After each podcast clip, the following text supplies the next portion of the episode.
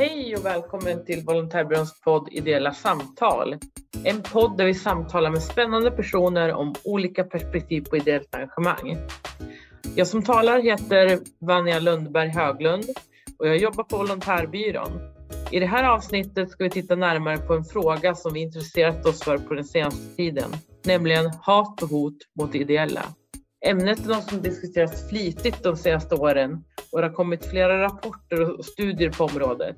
Och vad det verkar som har hatet och hotet mot ideella ökat. Det är en mycket tråkig och skrämmande utveckling som också kan få konsekvenser för demokratin. Det här ämnet ska vi kika närmare på med hjälp av Hanna Kroksson från LSU och Marcin de Kaminski från Civil Rights Defenders.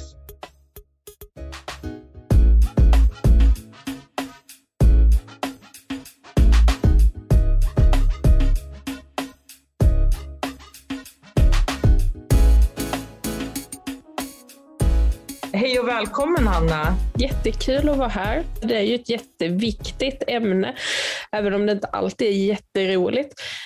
Ja, kort om mig då. Så Hanna Kroksson heter jag. Jag är ju generalsekreterare på LSU och det står ju då för Landsrådet, Sveriges ungdomsorganisationer. Så att vi, eh, ja, vi samlar helt enkelt barn och ungdomsorganisationerna i Sverige. Och eh, både för att driva liksom, gemensam påverkan eh, för förutsättningar så att man ska kunna vara engagerad och organiserad i Sverige som barn och ung. Men också liksom en, vi har också en enhet som jobbar mot ungdomsrörelsen själv med ledarskap och kapacitetsstärkning och så, både internationellt och i Sverige. Hur många medlemmar har ni egentligen? 86. Ja, det var, det var en hel del. Så då, då förstår jag att ni representerar ju en, en liksom bredd av ungdomsrörelsen i Sverige. Ja, det, det, det, och det försöker vi verkligen att göra skulle mm. jag säga. Det är viktigt för oss för att vi ska kunna behålla legitimitet. Eh, men som landsråd så är ju poängen någonstans att man ska kunna samla flera olika ytterligheter i samma organisation och så. Så det är viktigt. Mm. Det enda vi egentligen har satt ner foten kring det var för en drygt tio år sedan att man liksom inte ville ha med rasistiska ungdomsförbund mm. Eh, och då specifikt inte Sverigedemokraternas ungdomsförbund. Just eh, I övrigt så, och det är just medlemmarna som bestämmer vem som får lov att bli medlem i mm. SU och vem som då eventuellt inte får vara det. Vad är det för typ av eh, hat och hot ni har, har sett att unga har upplevt? Vi har ju då både gjort SIFO-undersökningar och en, eh, att vi har en medlemsundersökning varje år som heter LSU-koll. Och siffrorna kommer ju ifrån båda de här undersökningarna helt enkelt. Och sen så har vi mm. också gjort en del eh, djupintervjuer och det gjorde vi även under vårt tidigare avståndsprojekt som handlade om hållbart engagemang och ledarskap. För det var där vi först började se de här stressande eh, siffrorna, liksom, att många upplevde en stor stress eh, som ledde till utbränning och utmatthet och så i, bland unga förtroendevalda eller anställda. Eh, och vi kan väl säga ganska brett att det är liksom, framförallt är det ju förtroendevalda som mm. utsätts.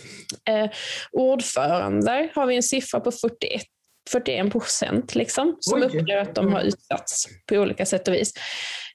Um, men det är också liksom, kanslipersonal och medlemmar 39 eller Alltså så att det, är liksom, det är också väldigt höga siffror. Deltagare på arrangemang har 12 procent. Alltså det, är, mm. det, det är faktiskt det är jättehemska siffror. Är det här hotet liksom, som man har liksom juridiskt fått upprättelse för liksom via polis eller annat? Vad är det man har kollat i undersökningen?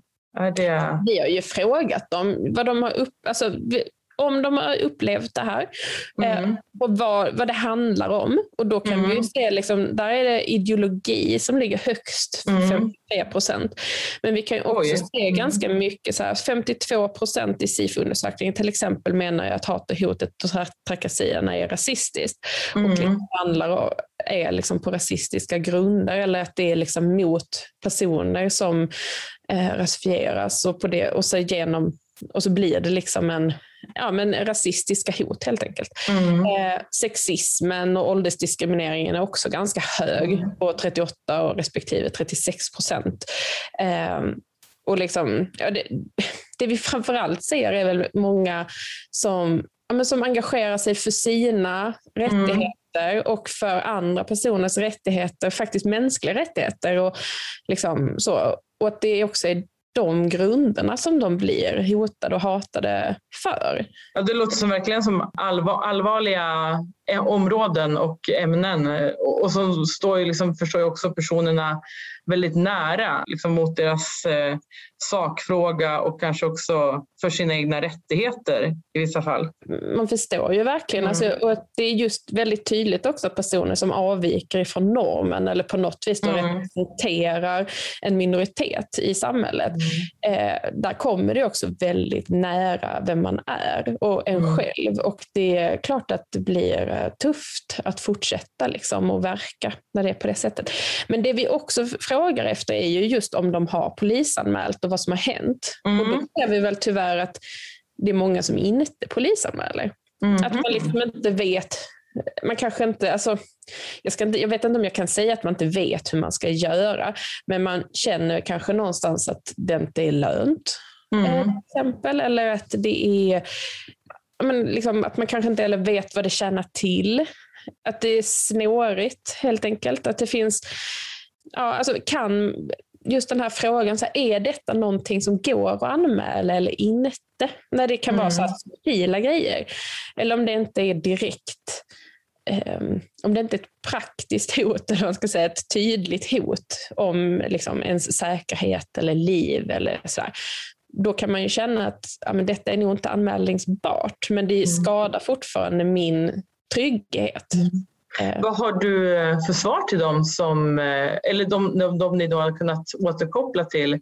Vad, skulle, vad, ger, vad ger du för råd till dem?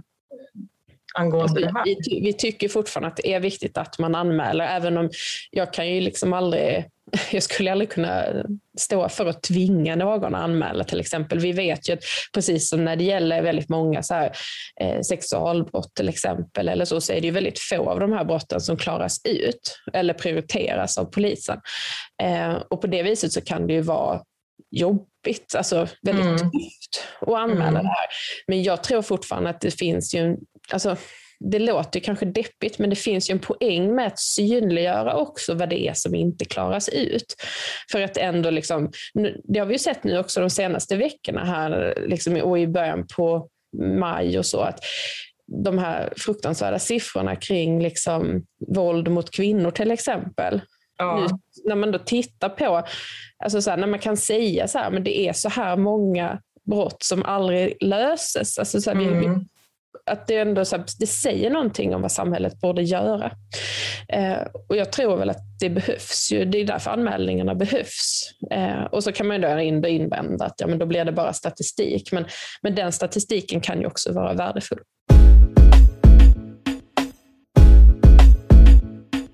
Vi har ju också gjort liksom en enkätundersökning ah. mot ideella som har utsatts för hat och hot och det är de som har sökt volontäruppdrag på volontärbyrån. Och det är under förra året då som vi, vi frågade. Och då har vi sett att det som är vanligast hos de som vi frågade det är ju att man har eh, upplevt hotfulla liksom, situationer och hot, hotfulla beteenden. Och sen också sociala medier. Det är många som utsatts för hat via liksom, nätet. Hur ser det ut i er undersökning? I vår rapport, den här Vi sluter oss inåt, så har vi till exempel berättelser från Almedalen.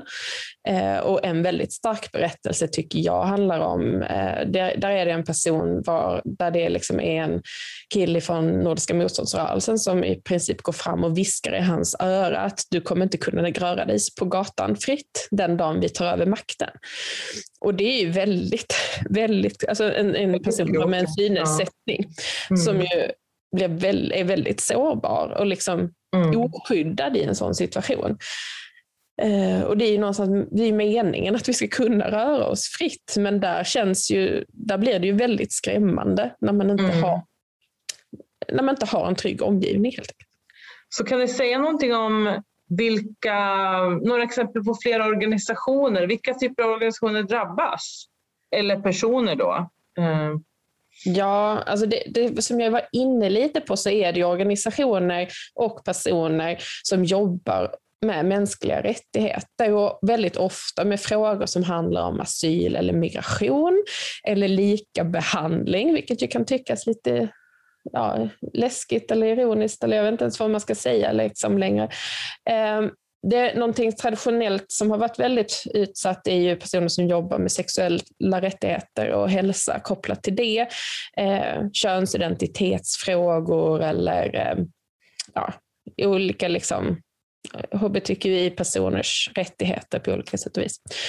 Eh, ja, då är man ju mer utsatt, ser vi i våra undersökningar. Men också, skulle jag säga, personer som kanske engagerar sig i eh, religiöst eller liksom i olika trosbaserade organisationer. De har inte jättehöga siffror i vår undersökning, men det är, vi, de är inte heller en så stor del av vår medlemsbas. Så vi kan väl ändå säga att vi ser ju väldigt tydligt att det är svårt att engagera sig för många unga muslimer till exempel. Väldigt tufft. Eh, man undrar ju direkt vad det här har fått liksom för konsekvenser för de ideella och också för organisationerna. Ja, har, ni sett någonting spännande där? Eller? Men bland annat har det varit att man drar sig för att engagera sig ideellt, att fortsätta sitt engagemang. Eller man, ja, man kanske fortsätter engagera sig men känner sig väldigt otrygg. Vissa organisationer känner ju ett behov av att ta fram rutiner och arbetssätt och känner att man måste göra någonting. Det tycker jag är bra. Vi har ju, det är också en del av vårt projekt nu att vi jobbar med att ta fram handlingsplaner till exempel. Att vi liksom mm. ska stötta upp också med våra medlemsorganisationer kring det. Alltså, för det är väl just det här med att Många, alltså vår rapport heter ju man sluter, Vi sluter oss inåt och det kan man väl liksom se tydligt att organisationer gör. Eh, att man är att man är rädd för att liksom man inte vet vad som ska hända. Vi har ju, det är organisationer som säger att de eh, kanske har slutat skylta med att de ska ha verksamheten i förväg. Att man mm. kanske har strategier som säger att man visar upp var man har varit någonstans först i efterhand och inte innan. Och det skadar ju absolut också det här spontana engagemanget. Att liksom, folk kan inte komma dit liksom, mm. och bara, åh, jag ska gå på det här eventet. Liksom, för man vet inte ens om att det finns. Eh, och det tänker jag, på, i det stora samtalet så tycker jag att det är väldigt farligt. Eh, sen så har vi också liksom, det här med att man blir lite luttrad eller att man liksom normaliserar att det är så här det ska vara och vara engagerad. Och att man liksom upplever att man blir avtrubbad. Mm. Eh, och det, det är också väldigt farligt. Att man liksom inte att det också kan vara en anledning till att man inte anmäler. Att man tänker att ja, men, så här är det väl. Och alla människor är väl arga på mig typ för att jag gör det här. Och jag tänker kombinationen där av att man både normaliserar det här och att man sluter sig själv inåt. Det skapar ju potentiellt väldigt farliga miljöer.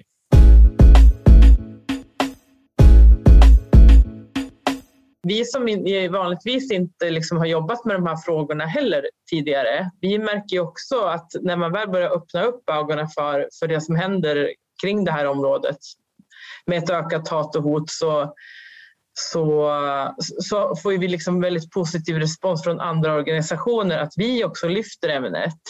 Och också att eh, det, det, är en kraft i att vi är flera som börjar prata om det här och flera som börjar reagera och sätta stopp helt enkelt. Och försöka hitta strategier. Hur ska vi liksom förebygga? Hur kan vi stötta varandra? Så att det om något är ju väldigt hoppfullt. Ja, nej, men det är viktigt att vi får mm. lov att jobba, alltså kan jobba tillsammans och att mm. vi hittar liksom, och jag tycker också att vi då som volontärbyrån tillhör ju Forum som också mm. är en mm. paraplyorganisation och LSU en paraplyorganisation och det finns ju några stycken till liksom att vi som någon typ av just här samlingsorgan och sådär, att vi också har muskler att kunna hantera och vara ett stöd när det händer sånt här och kunna hjälpa till och knyta ihop. Det tänker jag att vi är i andra fall också. Alltså, mm för några år sedan till exempel, så vet jag, alltså under metoo så fanns det mycket så diskussioner om, liksom, amen, oj, vem har en bra handlingsplan kring de här grejerna? Vem har bra rutiner på hur man ska göra? Eller, mm. så, eller som vi också har diskuterat mycket, arbetsgivaransvar och sådär. Liksom, eller, eller globala samarbeten, liksom, hur jobbar ni med era partners? Hur säkerställer man ett jämställt partnerskap när man vet att det finns en ojämlikhet i botten? Alltså, så här, det finns massa saker vi kan lära oss av varandra i civilsamhället. Mm. Och jag tror liksom att vi, ja, men det, det är viktigt att vi tar oss den tiden och låter oss själva lära oss av varandra. Och, för det ger oss också själva egen reflektion liksom, kring vad vi egentligen håller på med. Mm. ser man kanske det där, liksom, att oj, nu har vi normaliserat att vi får de här mejlen varje mm. fredag. Eller mm. vad det nu kan vara för någonting. Det tycker jag låter som bra slutord ändå. att vi kan sluta på ett lite positivare ställe ändå. Eh, och att det är bara att fortsätta kämpa och motverka hat och hot helt enkelt. Så jag tror vi motverkar hat och hot bäst genom att inte hata och hota och ta mycket plats. Verkligen. Så att vi liksom släcker ut det där. Det tycker jag låter väldigt klokt. Tack så mycket för att du ville prata om det här med mig. Tack för att jag fick vara med.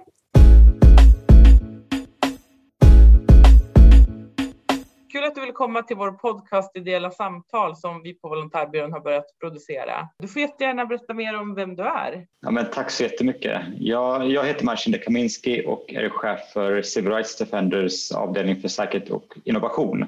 Bara som kort bakgrund så är Civil Rights Defenders en människorättsorganisation som har funnits i 40 år baserat i Sverige Mm. Jobbar i, i 40 länder och är specialiserade skulle jag vilja säga på att jobba i repressiva miljöer, i diktaturer. Eh, men sen har vi också ett Sverigearbete som vi är väldigt stolta över och eh, vi hittar mycket länkar mellan Sverigearbetet och vårt internationella arbete. Och jag förstår att ni, ni arbetar mycket med strategier och sätt att förebygga hat och hot och det är en del av det som vi just nu driver projekt inom.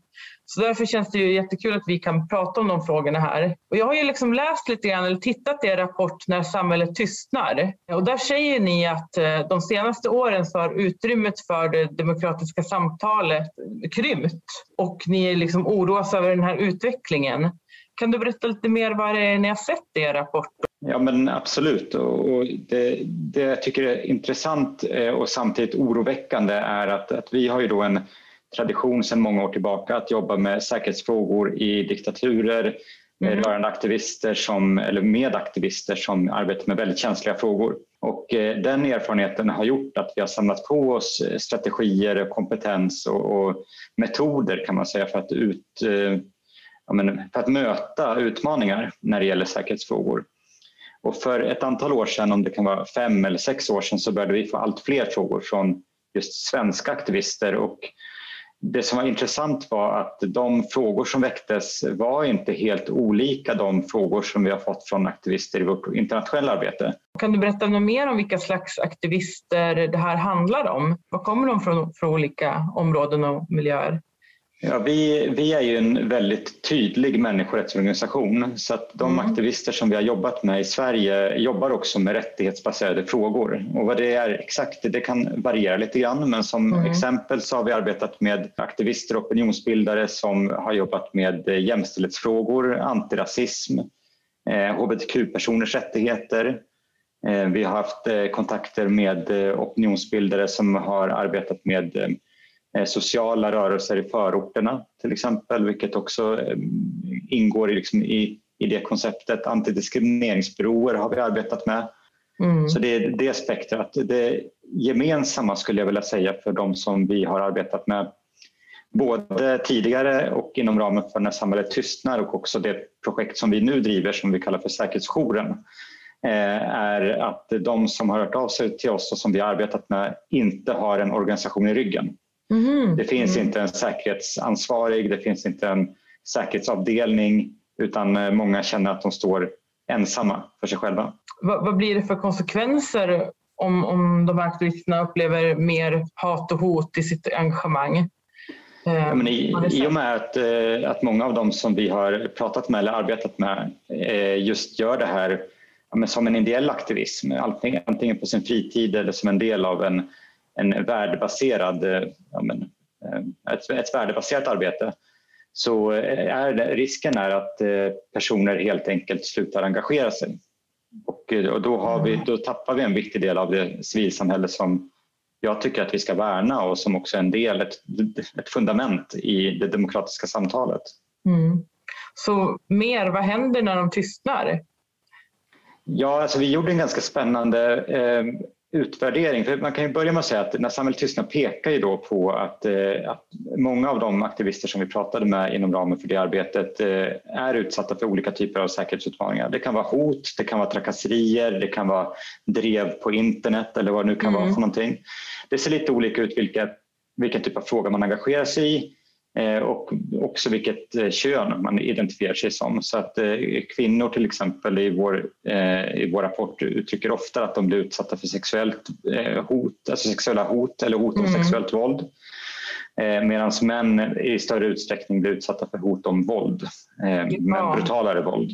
Mm. Men när vi har, gjorde en utvärdering ett år senare efter den rapporten så visade det sig att ja, men, ungefär sju av tio av de som vi har eh, intervjuat också eh, anser att hotbilden har minskat. De är mindre utsatta.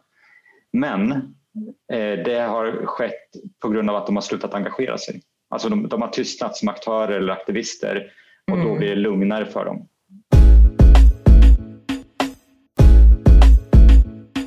Om vi också tittar lite grann eh, Eh, strategier eller sätt att förebygga hat och hot?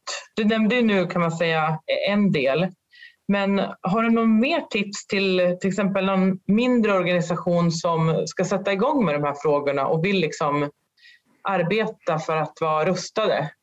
Ja, det, det finns ju mycket man kan göra. Jag tror att det, i, i grund och botten så handlar det om, tycker jag, om ett erkännande av hur omvärlden ser ut. Alltså vi, mm. vi har en, en situation i vår omvärld och i vår vårt närområde liksom i Sverige eh, där situationen för de som arbetar med frågor som kan vara känsliga eh, är svår. Och det måste man acceptera och förhålla sig till. Eh, och det innebär att om man som aktivist eller som organisation arbetar med frågor som man vet eh, rör upp stämningar av olika slag. Det kan ju vara att man jobbar med integrationsfrågor eller med jämställdhetsfrågor, två typiska teman som brukar skapa turbulens, då är det ju kanske bra att förstå att alla kommer inte vara glada. Jag gör ett viktigt arbete, men alla kommer inte vara glada. Jag måste förhålla mig till det. Och att då tänka in till exempel säkerhetsfrågor eller liksom en riskmedvetenhet ganska tidigt eh, skapar också förutsättningar för att faktiskt kunna hantera det på sikt. Då är man förberedd och kan, kan jobba med det här på ett helt annat sätt. Det förstår jag också att det inte alltid är så lätt. Eh, mm. För att många framförallt de mindre organisationerna eller enskilda aktivister, tror jag, och det, så ska det ju vara också, drivs av viljan att göra världen lite bättre. Och då kanske man inte vill fokusera på det jobbiga, liksom, att det också kan uppstå negativa situationer. Men mm. det kanske är värt att ha det i bakhuvudet i alla fall. Konkret då, vad skulle ett, en, en första grej att göra vara? Eh, ja, men rent konkret så tycker jag att alla organisationer inom alla typer av projekt ska ta, ta till exempel risk, eh, alltså riskmatriser och riskbedömningar på mm. allvar. Och har man inte det på plats så bör man ju börja med att jobba med den typen av frågor.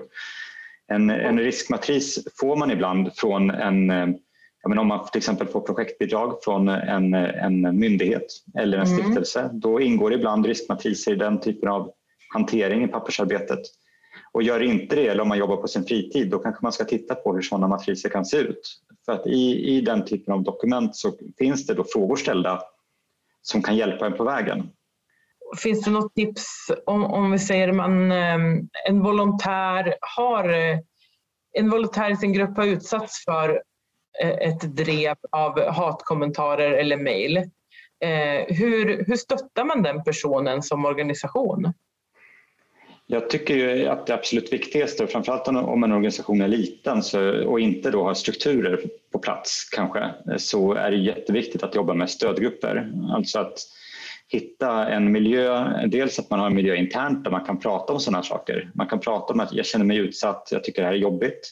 Mm. Eh, för att så fort man börjar prata om frågorna så blir de mindre påtagliga och då kan man börja jobba med dem istället för att bara gå runt och ha ont i magen eller oroa sig.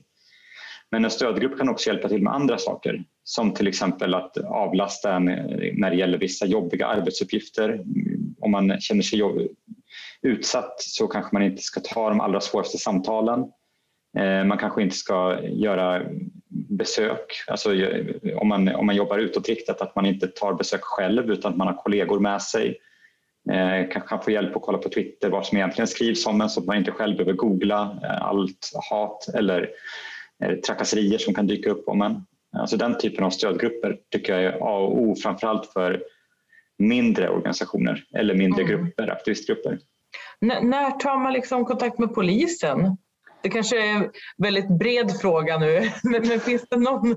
Jag tycker att det är, det är, en bred fråga och det är svårt för mig att säga att ja, du bör kontakta polisen om A, B eller C. Men däremot mm. så tycker jag att man inte ska vara rädd att, att kontakta polisen. Och, och nu mm. finns det ju som sagt en obalans i kompetensen hos Polismyndigheterna när det gäller just de här frågorna.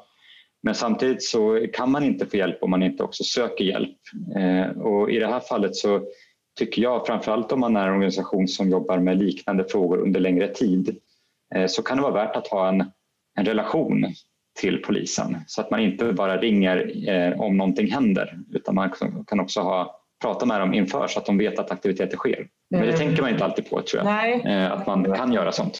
Det är väl det som också kan vara en del av den här riskmatrisen kanske, att man har liksom lite funderingar kring i vilka sammanhang man, man tar kontakt eller, eller så. Jo, men det är det som är meningen med en sån riskmatris eh, eller riskbedömningsprocess kanske man ska kalla det lite bredare. Att, men dels måste man ju identifiera hotbilder förstås. Eh, man måste också identifiera eh, hjälpfunktioner, alltså stödfunktioner. Vem ringer till om någonting händer? Är det polisen? Är, kan det vara någon annan? Har man någon jurist i närheten som man kan höra av sig till eller man kanske behöver en, en terapeut?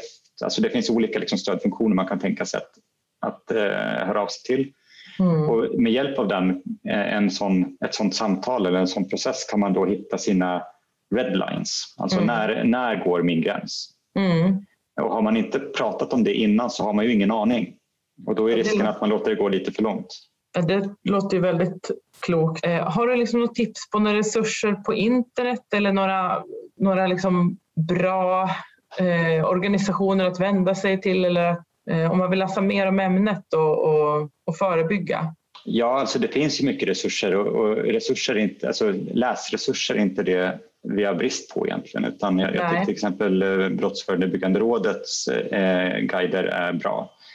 Eh, det finns någon, en, en hemsida som heter Tystna inte som jag tycker är ganska bra att, att utgå från. Ehm, eh, men samtidigt så är det här, det jag tycker nästan är viktigare än att läsa på, på internet är ju att vi pratar om de här frågorna både internt i organisationen och också mellan organisationer. Vi måste ju förstå någonstans i, i civilsamhället, både brett men också inom våra specifika expertisområden, att, eh, att vi är ju inte konkurrenter i det här fallet utan vi hjälps ju åt och eh, om vi då inte kan prata om svagheter så kommer vi inte heller lära oss. Ehm, så att, att, att ta hjälp av varandra även inom, ja, men inom miljön, så att säga, inom communityt är superviktigt. Då är ju till exempel organisationer som Volontärbyrån eller andra liksom samlande nätverk. Eh, det, det finns en väldigt viktig roll som de då mm. får.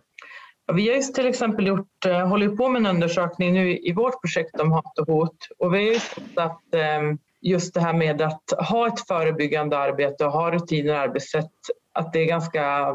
Eller, de kan ha rutiner och arbetssätt men, men det är många som volontärer som inte vet om det heller. Att 50 procent säger att de inte vet om organisationen jobbar med de här frågorna eller inte. Det är nog jättevanligt tror jag och jag tror att det är vanligt av två anledningar. Det är dels att organisationer kanske inte är vana vid att prata om det så mycket så man, man mm. har liksom inte alltid de här rutinerna även om de skulle finnas på plats så kanske mm. de inte är en del av en onboardingprocess för mm. att det liksom är andra men det är andra frågor som är viktigare där. Man vill, göra, man vill förändra saker, man vill, man vill aktivera sig. Mm. Ehm, och eh, den, den andra eh, den, ja, men den andra anledningen tror jag är just att det faktiskt är jobbigt. Eh, I ideella sektorn så vill vi ju att folk ska engagera sig och att då mm. liksom i första samtalet säga Kul att du är här men jag måste också upplysa dig om att eh, du kan utsättas för hot, hat, våld och så vidare. Och så vidare. Det är liksom inte så man säljer aktivismen riktigt. Nej. Så därför så tror jag inte att man pratar om det. Men det förlorar vi på. Så att vi måste liksom våga använda det och genom att prata om hot och risker så blir vi också tryggare och säkrare mm. och kan jobba bättre. Och vad säger du till liksom organisationer som, eh, ska man liksom vara rädd? Eh, jag tycker inte man ska vara rädd. Eh, jag tycker man ska vara förberedd. Och, mm. och det är ju liksom en del av, av utmaningen. Vi, hos mig brukar vi prata om, om proaktiv paranoia, lite mm. lagom skämtsamt. Mm. Just att, att liksom måla upp en del scenarios som Ja, de kanske inte alltid är positiva men de kanske är realistiska. Och genom att prata om de scenarierna och planera för dem så blir vi inte heller lika överraskade om det skulle inträffa något liknande. Utan då mm. vet vi hur vi ska hantera det. Om vi ska liksom vända på lite positivt, har du något mer du vill skicka med här? Ja, men jag, jag tycker inte att det här samtalet är, är negativt eller ledsamt. Alltså anledningen är ju det eh, förstås. Eh, så det är därför jag tänker att den, den här typen av samtal ändå är hoppfulla och peppande. Eh, mm. Eller ska vara i alla fall. Ja. Eh, för att eh, det ger oss verktyg att hantera även svårare situationer. Det viktiga här är ju att vi måste prata om det innan det händer. Mm. Det är, mm. liksom, det, är det samtalet som är det svåra. Liksom. Nej, men det har du helt rätt i. Jag tror att för oss på Volontärbyrån är det nog en liksom lite ovana också att prata om de här frågorna och eftersom att det ligger ändå lite mer utanför det som är vår grundverksamhet. Ja, men det är väl det som är utmaningen för mm. många och det, det, upplever jag när vi pratar med aktivister som hör av sig till oss också att de tycker ju kanske inte att säkerhetsfrågor är deras grundverksamhet.